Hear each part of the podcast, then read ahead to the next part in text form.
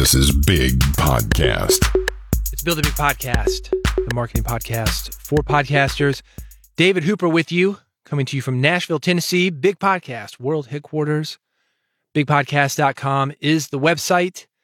If you're interested in growing your podcast, getting more people to listen, getting more people to pay you for it, or getting more advertisers for it, spreading your message, all things marketing, making money with your podcast, and spreading your message, bigpodcast.com is the place to go. As I mentioned, I'm in Nashville, Tennessee, and just outside the county, there is a preacher that is burning books. He did that just this week. Was very offended about something. He's been offended about Starbucks cups. He has been offended about masks. He has been offended about autism. He's offended by a lot of things. And when he doesn't like something or he just needs media attention, he does something like burn books or put a big sign in front of his church that says, if you wear a mask, you cannot come to church here. You know, one of those kind of guys. You can understand how that is going to be triggering for some people. I've talked about it here before. When you spread a message, it is going to connect with somebody. And this is connecting with a lot of people. They are there burning books this week. It is going to not connect and actually repel others. He's getting a lot of attention. Oh, the outrage. By God. He's burning books. What are we going to do? A couple of episodes ago, I talked about the Satanic Temple. As my friend Shrikant Joshi from Pune, India would say, it's the same story with different characters. We're all basically doing the same. We're spreading a message. Sometimes that message connects to people. Other people are repelled by that message. It connects to them, but immediately bounces off and sends them into a tailspin. That's a good message, at least as far as marketing and getting attention and riling up the base, at least as far as that is concerned. I'm not a guy who believes in burning books. My mom was a librarian, and she would go through this all the time. For most of her career, an elementary school librarian. So you're talking kids, kindergarten through sixth grade. And occasionally there would be a book and some parent would hear about it and go, Oh, they smoked marijuana in that book. We can't have that in the school. And they would flip out. I got another email from the Satanic Temple. I talked about this a couple of episodes ago, the initial email that I got. The second one was great as well. And I want to compare and contrast it with this Christian preacher who is burning books this week. This second email from the Satanic Temple, the first thing it says is join a local congregation, get involved with your Satanic Temple community. Find a congregation near you. The Satanic Temple is proud to have a presence throughout the United States and in England. We are growing every day. If there's not a congregation in your community, contact us to start your own.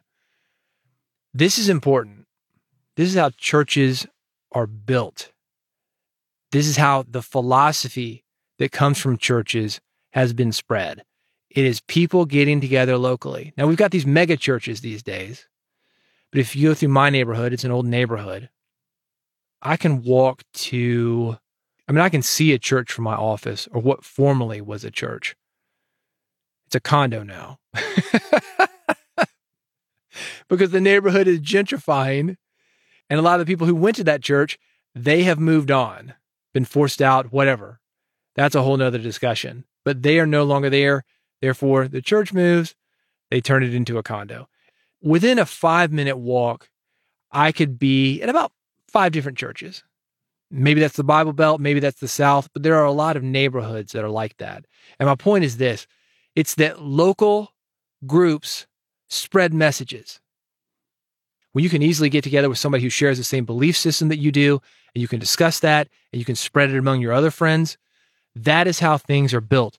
And that's what the Satanic Temple is doing. And that's what the book burner is doing. He's gotten people from around the community who agree with him and they get together and they do their thing. The second part of this email, they have a suggested invocation. They say members are free to create their own or to not employ an invocation, but here's one we suggest. They're showing you how to do meetings. I grew up Methodist. If you've never been to a Methodist church, it's like Catholic light.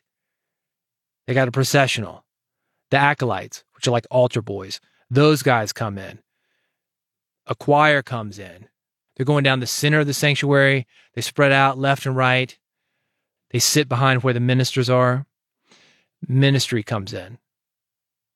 It is the same every single time. If you go to a Methodist church, at least a traditional one, you're going to see something like that. If you go to a Mormon church, you're going to see something like that. They have a way of how they do meetings. The book burning guy, it's a little bit different. He's not expanded as far as I know, but he has his way of doing a service. If you go there, he does a service. If you've got a Bible study through his church, he's going to tell you here's what we believe, here's how to do this, here's how to run this. This is how messages are spread.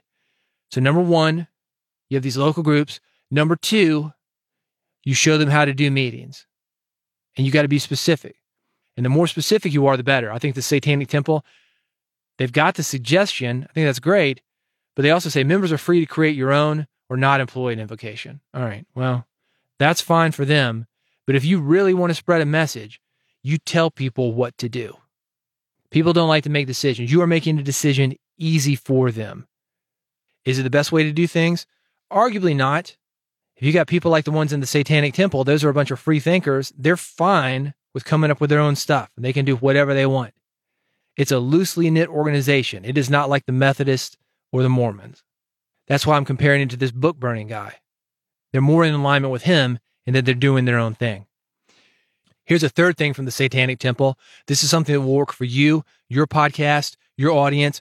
It's certainly working for the book burner because that's what the book burning is. It is a program. Hey, bring all your Iron Maiden records, bring all that sinful stuff you got, all your Hustler magazines, all your old VHS tapes of Ginger Lynn and Christy Canyon. Bring them. We're going to throw them on the bonfire away they go.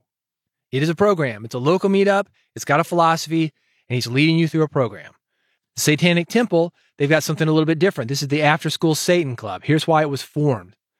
And this is something for you to keep in mind with your podcast. Somebody does one thing, you do the opposite. Somebody burns books, you do the opposite. Here's how the After School Satan Club started. In 2001, the Supreme Court ruled in Good News Club versus Milford Central School that schools may not discriminate against religious free speech and therefore affirmed the rights of religious organizations to operate clubs on public school premises after school hours.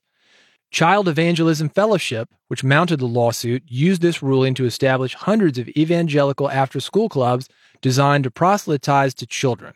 In response, and this is the zag part, they zig, you zag. In response, the Satanic Temple formed the After School Satan Club, ASSC, to be introduced only in districts where the Good News Club operates. The ASSC cannot be legally denied where other religious clubs have a presence. Troll level maximum. These, these aren't worshiping the devil. This is a political organization. They've got that name just to get attention. They've got that name because you got the guy out in the county who's burning Iron Maiden albums. He's getting attention for what he does. They're getting attention for what they do. I'm going to go through these three things one more time. One, have local meetups where you can get people in the same room together around a certain philosophy. Number two, show them what to do. It doesn't have to be an invocation like this, but say, hey, we're going to show up. We suggest you bring punch, cookies, spend 10 minutes talking to people, have a speaker, spend 10 minutes breaking the thing down, wrapping things up, out the door you go, whatever. Figure it out, but show people how to do it. Give them a suggested format that works. If nothing else, share with them what you are doing so they can model what they are doing after you. This is how PodCamp, BarCamp, if you're familiar with any of these unconferences, this is how they did it. It is very easy to do. And it gets a connected group of people together. They start talking locally. You find out there are other meetups in other cities they start getting connected with other people that are outside of their area.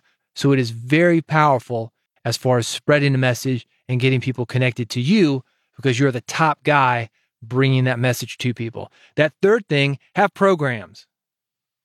Do something beyond just these local meetups, beyond the services. Burn books. Form an after school club that trolls another organization that you don't like. What it is for you specifically, I don't know. But what I do know is that there is a thing that you can get together around a philosophy, a training, an event, get together for that specific purpose and make something happen. If you've known of me for a while, you may remember that I did an event called Podfecta. And Podfecta was originally planned to be like TEDx, where we show you how to do the event, which was a one day podcasting event, and you can independently organize your event based on this format wherever you are. There have been a lot of things that have been put on hold because of COVID. I'm considering bringing Podfecta back. I don't know if it's going to be next month.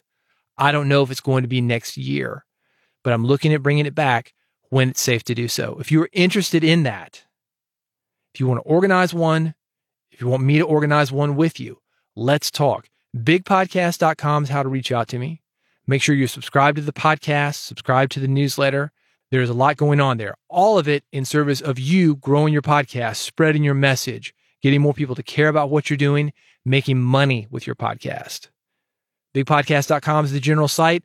Specifically, if you want to subscribe to this podcast, bigpodcast.com slash subscribe.